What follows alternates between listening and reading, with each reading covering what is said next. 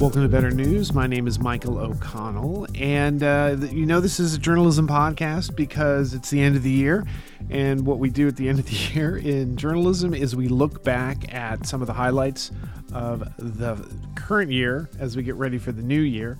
So, what we're going to do today is talk about some of the great work that Better News is doing, the Better News Initiative at the American Press Institute. I'm joined by Kamaria. Roberts, the Deputy Director of Local News Transformation.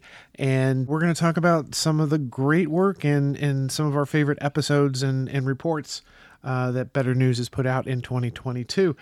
Welcome back to the podcast, Kamaria. Thank you, Michael. I'm really happy to be here. Uh, we did this for the first time last year, and I was really excited to be on the show then, and I'm really excited to be on the show now.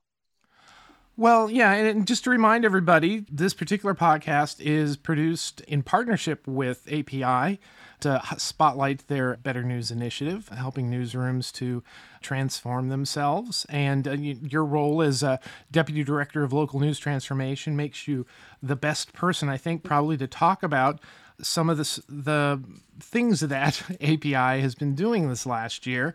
So why don't you tell me what you want to talk about? Yeah, you know, at API, my role, I do a lot of really cool and awesome things. One of those things being working with the Table Stakes alumni network and we do all types of programs and do you know sprints and all kinds of learnings come out of those and so basically better news is a public facing product that shares widely the learnings and the wins and successes of our table stakes alumni organizations who have done all types of experiments whether that's you know about digital subscriptions or you know gaining trust in communities or you know even internal facing things like protecting their journalists from online harassment.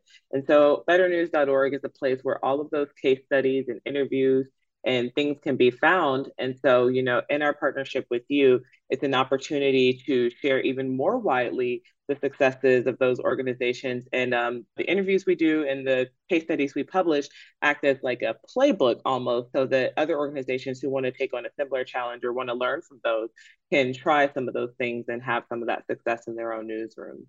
Anyone who's listening to this is a regular It's All Journalism subscriber, you know, you know that maybe once or twice a month you'll on a Tuesday or this year we had it on another day. That's a whole other reason for that. But, you know, we produce these episodes with API because actually a lot of the things that they're talking about are things that we do in our regular podcast. We reached this partnership, you know, we're a few years back. We're actually close to wrapping up our fourth season. I can announce that there's going to be a fifth season in 2023. So that's good news and we're always happy to do that because through our partnership we're able to you know finance everything that we're doing in our regular podcast. For us that's an important thing but also it allows us to do that and it allows us to have these conversations. And i often find that the interviews that i do for better news they're always so fascinating. It's an incredible resource for newsrooms who are struggling to you know identify revenue figure out how to you know, reach different types of audiences, how to engage better with their audiences. So, Kamaria, tell me, what is it we're going to be talking about today? Yeah, so today I've chosen 10 stories that really stood out to me that all were published this year. And these, I'm not going to say they're the best pieces. You know, all of these pieces are very near and dear to my heart because I seek these authors and ask them to write these pieces. But these 10 pieces that I'm highlighting today are just pieces that I just thought were super interesting and that I personally learned a lot from, and that I think that will resonate with a lot of news organizations and the issues they're facing today. Okay, well, why don't we start off with the first one? I think we've done, you know, Better News episodes about a lot of these, or we have some coming up in the next month or two, but let's start at number one, start at the top. Yeah, so the title of this piece is called How the Atlanta Journal Constitution is Reaching Black Audiences through its unapologetically ATL newsletter. And I will start this off with a disclaimer saying that I am biased because this is my hometown newspaper. I am from Atlanta. I am an ATLian and I am subscribed to this newsletter and I love it. But first of all, this was just a truly fun piece to read. They really get into details of how this newsletter came to fruition. And the interview that you did, Michael, with Najja the author of this Better News piece, was also just super fun to listen to. You guys had a great rapport going back and forth, so that was also really great. But this is just a truly positive and creative coverage of Atlanta's Black community. And the newsletter is a low link newsletter that doesn't force you to, you know, go back to the site to read the whole story. So it's really great. And I can see how so many people subscribed to their site because of this newsletter. When you read the piece, Najja says that about at the time, about 30% of new AJC.com users entered the audience funnel as a result of signing up for unapologetically ATL. And it just makes sense to me. I mean, with all of the politics going on in Georgia, all of the, you know, entertainment, all of the news constantly coming out of Atlanta, especially from the Black community, you know, this newsletter just hits on so many things. And I mean, they do something that I am always you know, in favor of newsrooms doing, they work with local creatives. They're working with influencers. They're having them in the newsletter and having them directly promote the stuff on the influencer social media, which is, you know, great because that is directly tied to their readers' interest. And it even has playlists that different reporters in the newsroom put together and share in the newsletter. So it's just really awesome, informative. And like I said, it's not one of those things where you know you're going to open it and be forced back to the ajc.com site. You can read the whole thing right there in your inbox, which is really cool.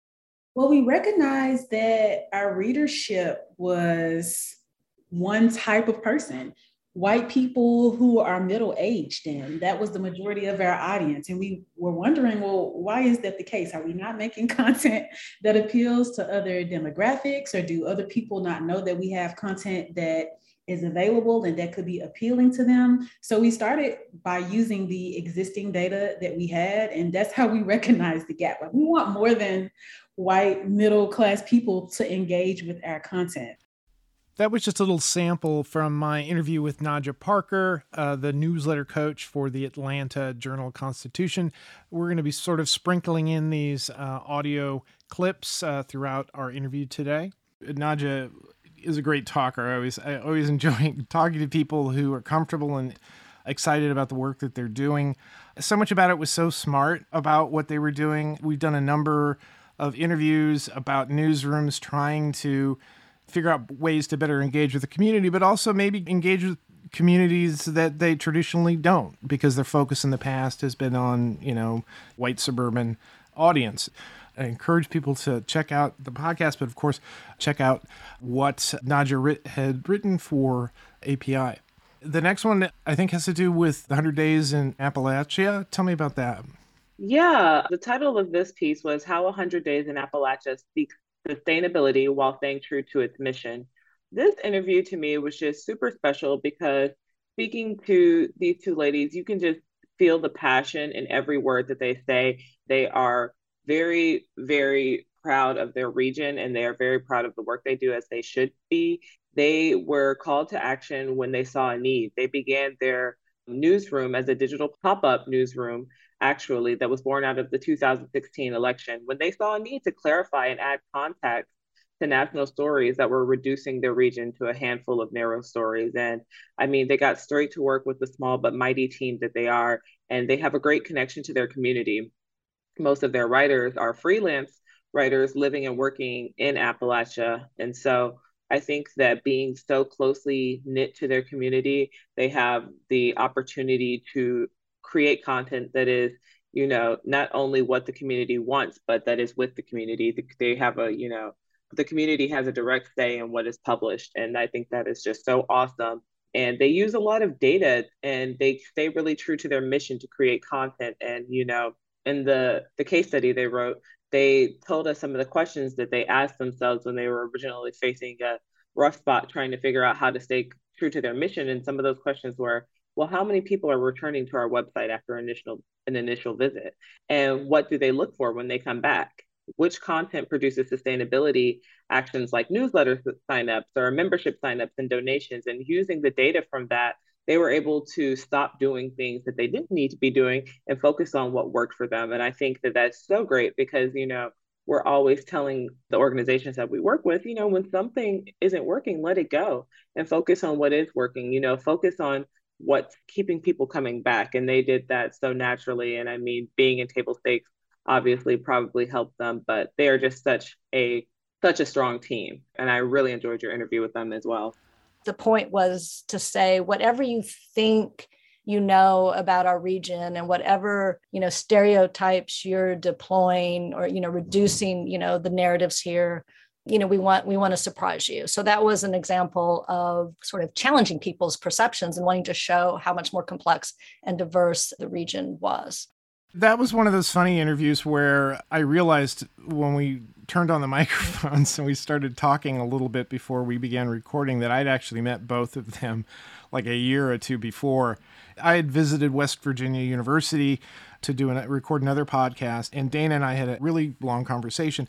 But you know, the 100 Days project that began as a university incubated collaborative media project, but then, you know, it was released out into the wild and, you know, it earned, uh, you know, a 2021 Edward R. Murrow Award. What we all want to do as journalists, what we all seek to do is create something that's going to have a, a, huge impact on your audience. And they clearly are doing that. So, yeah, bravo. I think that's another wonderful one to talk about. What's next? Oh, what else do you want to talk about? Yeah, the number three spot goes to the Des Moines Register measures trust by building relationships. This one was just so interesting to me because every time we're talking to a newsroom about trust in the community, the number one question is, well, how do we measure that? How do we know if we're gaining trust or losing trust? And this story was really interesting to me because it started with Brianne, the Register's chief politics reporter, being in line for a Trump rally because the Register had been denied press credentials. They'd had them pulled and they still needed to get into the rally so that they could cover it. And while waiting hours in line, you know, Brianne heard from people who were not fans of the Register. However, after, you know, being in line with these people for hours, she was able to make connections and they wanted to check in on her and, you know, read her work and, you know, check her out. They were interested in her. They hadn't become, you know, over the course of waiting in line with her, fans of the Des Moines Register, but they had started to see Brianne as a real person and not just a reporter or just someone who is part of an organization that they are not in favor of. So once Brianne came back to the newsroom and told that story, that to them told them that the more that they are able to connect with their community and have them see them as four dimensional human beings who are not just reporters and who have interests and similarities, that was the first thing that sparked the idea for their off hours newsletter, which is how they are building trust with the community. And this newsletter is not focused on politics, but it's just focused on living in Des Moines and having a great life. And so they spent months conducting research, doing polls and experiments and interviews with experts and, you know, talking to their community. And so how they're measuring trust really was just what they called the inbox score. It's something they created in their newsroom and something that worked for them but it tallies the emails and other direct contacts that the off hours authors receive after each newsletter. And they're taking in other factors like number of subscribers, you know, interactions with the newsletter on social media, people who paid for the register subscription after reading the newsletter, etc. But I mean, from just this simple interaction that she had in real life, they were able to really figure out how to connect with an audience that before was not fan of their outlet. And so i think that that is just so important because you know we talk a lot about like building trust and i think it really starts with being in the community. And i know since covid it's harder to be places physically but the more you can as a journalist leave the newsroom and meet the people who you are covering meet the communities that you are covering the better off you're going to have you know stronger connections and better off you're going to be able to do your work yeah for sure and the other thing is this goes right to the heart of an issue that a lot of journalists have had to deal with in the last, you know, four or five, you know, eight years, whatever, that a lot of people just don't trust us. Okay, so from Des Moines, we're going south to Arizona. Tell me about the next one. Yeah, so number four is titled How the Arizona Daily Star Created a Solutions Beat to Build Reader Engagement and Better Serve its Community. And I just have to say that Caitlin, the reporter who authored this piece, as well as Jill, the editor at the Arizona Daily Star. They are just so awesome. I've had the opportunity to work with them in several programs, and I met Caitlin recently at ONA, and she was just fabulous. You can just tell when someone really enjoys their work and they're really passionate about it, and she was just one of those people. So, solutions reporting is just an, really an opportunity to engage with readers and people who aren't your readers because what they've learned through this beat is that people are eager to engage with reporters and when they feel like they are you know part of the reporting process, I think that definitely keeps people coming back, especially when, you know, that reporting is helping them have a better life or helping them find solutions to the issues they're facing in real life. When Jill, my editor, was speaking at a retirement community a while back, somebody asked her, Why do you hate Tucson? And it occurred to her at that point that a lot of people thought that our coverage was skewing too negatively. So instead of cutting back on that investigative reporting, because that is such an important um, part of a news organization, we decided to turn to solutions to kind of balance the scales. This is one of our recent episodes. A great conversation with, with Caitlin Schmidt. I mean, if you listen to her, you can hear the enthusiasm in her approach to her beat. She's an example of something I like to see in, in newsrooms somebody who comes up with a solution to solve a problem in their newsroom and then sort of becomes a guiding light for you know the editorial direction that the publication is taking and that's what caitlin was doing tell me about the the next one which involves the salt lake tribune yeah this one is how the salt lake tribune developed mormon land to grow its national audience. Now this was a piece that i just thought was just really smart. They are in a area in a region where you know there are lots of mormons and they have had this mormon land vertical for a while now. However they realized that a lot of the people interested in the content they produce around mormon issues and topics aren't interested in their other content so what they did was they created a patreon account exclusively for their mormon land vertical and set it up as a sprint to test it out and see how it worked they targeted Facebook and Instagram and Twitter and Spotify to try and reach people outside of their general subscribers. And they gained a lot of traction, even received a $20,000 grant. So, using marketing and swag and all types of things, they were able to grow a huge following for this Patreon. And that Patreon, people are able to support them through that site and not have to put support towards their other content. So, you know, they're only getting Mormon land content. And I think that that was just really smart because, you know, there are lots of people who sign up to news organizations, newsletters, or become subscribers, but only because they're interested in one thing, whether that is, you know, religious content or sports or whatever it is. So I'm really excited to hear your interview with them. The tiny little successes that we were getting were on our LDS coverage. So basically, we were just like, well, if there's anything to be had here with the di- micro donation experiment, it will be on this coverage. And that is where the, the Mormon land uh, experiment began. And I enjoyed this interview for a couple of different reasons. I spoke to Danielle White and Eve Rickles Young, and now I'm, going to geek out a little bit. Part of the focus of what they're doing is they're promoting a podcast, and obviously I have an interest in promoting a podcast. But as you said, they identified something that had a huge audience that they could sort of expand on, sort of blow up to become this vertical that was generating revenue to support itself. You know, this one compared to a lot of the other ones that we we've done talked a lot about marketing and the importance of it and that's one of those pieces that we don't always shine a light on. Just a lot of great lessons. It's always fun to talk to somebody who is trying out something new, does experiments, you know, measures performance, and then makes smart decisions based on that. The next one is kind of near and dear to my heart and also to the uh, It's All Journalism podcast team. I'm going to read the headline How the Buffalo News Used Social Videos on the Buffalo Bills to Increase Engagement. My wife's from the Buffalo area. We have many connections in our podcast with the Buffalo area. So, Western New York is just one of those areas that is near and dear to our hearts. So, tell me about what you think.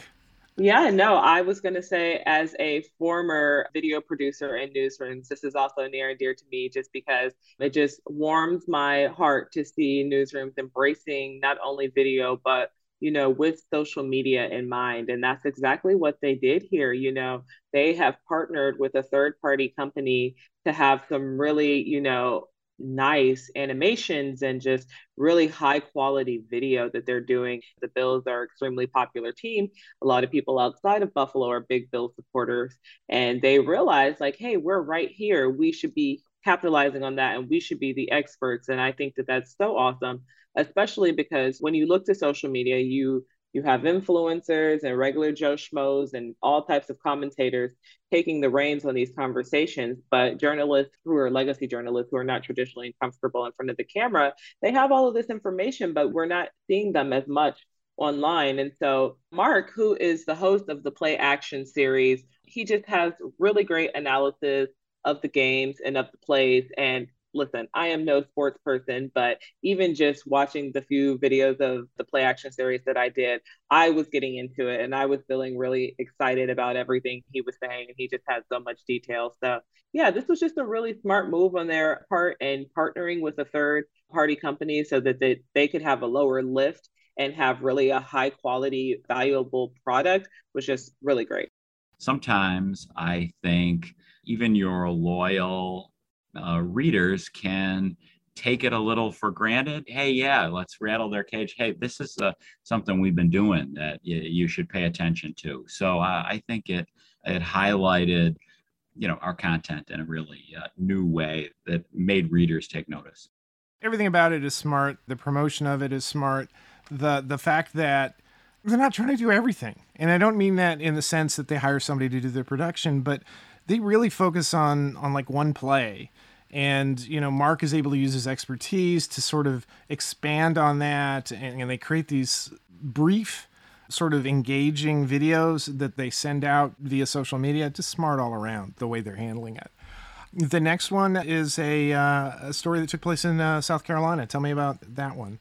Yeah this is how nuestro estado built a spanish speaking audience in south carolina and this piece was written by Fernando Soto, who is the CEO and publisher of Nuestro Estado.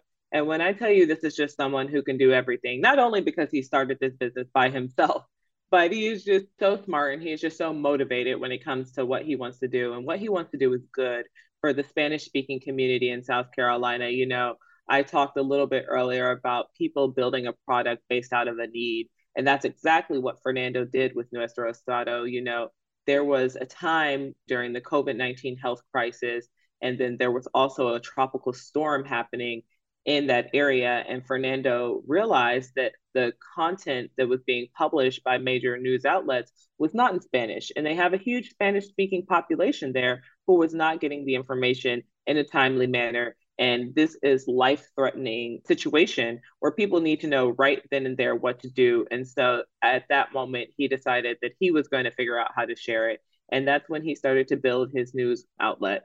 And so i think that this is just really great. Nuestro estado has built her has gained so much momentum and fast. I mean they were partnering with the state's department of health as soon as they got off the ground because they also needed help reaching Spanish speakers. And with a small budget, he was able to do so much. And before you know it, he's working and partnering with so many people. So, yeah, I just think that seeing a need and stepping up to the, the challenge and then not only being able to help people and do life changing work, but to be able to you know partner with bigger organizations who also have the same need is just so amazing especially during the, the beginning of the pan- pandemic everyone remembers how scary that was. Every single day there was new information and there were numbers that needed to be communicated across people who were not only english speakers so. This guy he's one of my favorite interviews. His story is so fascinating. He saw a practical need in covid you know during the covid situation he built a product with the audience in mind. This is the need that needs to be addressed. And then it was once that was up and running, and once he established there was an audience out there, then it, it became okay. Well, then how can I turn this into something you know maybe a little bit bigger that that's actually going to serve this particular community? It's so again we keep saying smart, but this is so so smart, and we still have a couple more stories to talk about. Again, this is another favorite of mine. Why don't you tell everybody what it is, Kamaria? Yes, I am a huge fan of this newsroom. This piece is called How a One Pound Bag of Coffee Helped the Keene Sentinel Reduce Its Digital Subscriber Churn. And I mean, I am Team Keene all the way. They are another small but mighty newsroom. And I mean, here at API, we have all types of programs. And when I tell you, these people always show up and they always show out. So this piece is just really awesome because what they did was once again they got in the community. They came out of their newsroom and they partnered with people in their community. So they developed a program that bundled locally produced goods with local businesses and their subscription offers. And you know as much as I know the folks love a deal. So, you know, if you can get a better rate on your morning newspaper and a better rate on a locally produced coffee bean supplier, why wouldn't you? And I mean, it wasn't just coffee. They tried all different types of products. And it's really funny in the Q&A, the case study, we asked what worked and we asked what didn't work. And under the what didn't work, it's literally two sentences. So was not an attractive gift, which I just thought was so funny. But I do remember some of the things that did work was like candy and olive oil stuff. you know, we've just had to recognize the fact that digital revenue, digital subscriptions is in our future. And we have to figure out ways to continue to improve um, what we do online. We have to figure out ways of how to expand our reach and our offers. And we have to understand that there will continue to be a transition from print subscriptions to digital over time it was really hilarious when you told me what this story was about. It's almost like, look, will you would you subscribe if we gave you a free pound of coffee? And like, sure, I'd do that. At that practical level, it's incredible. But also, this is another example of people experimenting. The coffee worked well. You know, let's try this. Let's try that. Finding the things that worked, finding the things that they could grow on. It's just again, just so fun, so fun and funny. The next piece has to do something with the Gannett papers in the Atlantic region. When, when did you tell me about that? So this piece is called How Local Gannett Sites Embrace the Whole Community Approach to Public Safety Stories. This was a really awesome piece because I think that the work that they were doing is something that a lot of newsrooms have done and are still doing. So their public safety mission emerged locally, then regionally, and then they scaled it nationwide to all of their papers when they realized that their traditional crime reporting was not really serving their audiences in a way that it should. They felt that their newsrooms were accustomed to rewriting press releases from police, prosecutors' offices, and not offering context from the community, no input from victims or families or community members. And as you can imagine, this was, you know, harming the community, especially communities of color or those suffering from mental health issues. And so they took a lot of critical steps so that they could stop writing solely for spectators and begin to serve the needs of the communities communities most affected by crime. So what they did was, you know, they stopped publishing, you know, mugshot galleries and stopped using the mugshots altogether unless they totally realized that, you know, there was a public safety issue and it would be in the reader's best interest to publish that and they also realized and made it publicly and not acknowledged that people of color have been traditionally portrayed negatively in their stories. And you know they were very clear with their audience that they were trying to you know change that and so I think that a lot of news organizations are doing that. I've seen a lot less mugshot galleries and just police reports published without hearing from the community too. And I just think this is really important work. And I'm glad that, you know, it started with one newsroom and then it grew into a whole organization effort because of how impactful it was. We didn't actually do a podcast about this particular initiative, but we did in 2022 interview some people from Gannett's Knoxville News Sentinel in Tennessee. You know, this is one of the newsrooms that sort of benefited from that earlier initiative. You know, we'll include a link to that with these other ones. It's certainly worth listening to, but also, you know, clearly check out the uh, Better News report online. And I think we're sort of winding down here to our number 10 story that you wanted to talk about, Kamaria. Yes, this piece is called How the Oklahoman Changed Its Newsroom's Mindset to Focus on Digital Growth. And when I first talked to the Better News authors, we do sort of a pre interview. And I spoke with David Dishman, who is the author for this piece. And he was just so funny to me because he wasn't trying to be funny, but he's just like a really straightforward type of person. I could tell he has a great rapport with his reporters and with the folks in his newsroom because he was like, listen, these guys were stuck on print. They were so print centric, and I had to break them out of that cycle and get them focusing on how we could be a digital first newsroom. And so, you know, he talked to me a little bit about the energy levels in the the room and how much reporters love, you know, talking about being on 1A or, you know, how their story looks in print. But, you know, he had to bring new incentives to them using tools like Parse.ly and other KPIs that were digitally focused to kind of get the get that camaraderie up for digital. You know, he had he had to get them excited about seeing their page view numbers and their digital subscribers. And I think that's just so smart because as a leader and as a manager, you have to know what's important to the people that you are working with and who you are trying to motivate. And David really tapped into how to motivate his team. And I just thought this piece was just so good and so smart because, you know, there are a lot of newsrooms with these super awesome reporters who have done print for decades at this point and who are less concentrated on digital publishing or digital workflows. And so to hear him, a young editor,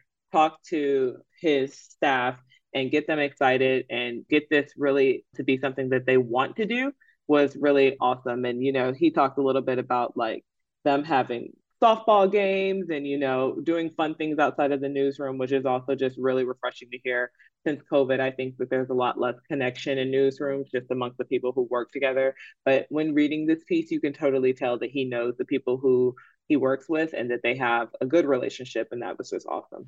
I have conversations still with the staffer who might say i've got a story that would be good for the main section tomorrow. And i try to ask when that happens, well, okay, but what do we need to do to make sure that it performs optimally online? Tell me that first, and then we'll worry about where it goes in the paper at a different time. This story that you're pointing out, this is something that's actually kind of a preview of an upcoming episode. I just had did this interview a couple of days ago. Um, it's going to go up after this interview that we have here. I think it's actually probably the next interview after this. This was a really fun interview because we talk a lot about innovation. We, we talk about being creative, and you know we got to come up with some technical way to measure and experiment something. We have to change, you know, update the technology in our newsroom to adopt new methods. You know, reach whatever solution we're trying to do. But we don't always have conversations about how do you roll that out in a newsroom. And so this podcast episode, it really kind of goes into that area. It's like, you know, how do you motivate your newsroom to people who are so invested in a print approach to journalism and bring them into 2022 when so many newsrooms have uh, you know had to struggle through that process. So it's i think when people hear this they're gonna they're gonna recognize situations in their own newsrooms where they they've had to sort of switch their focus.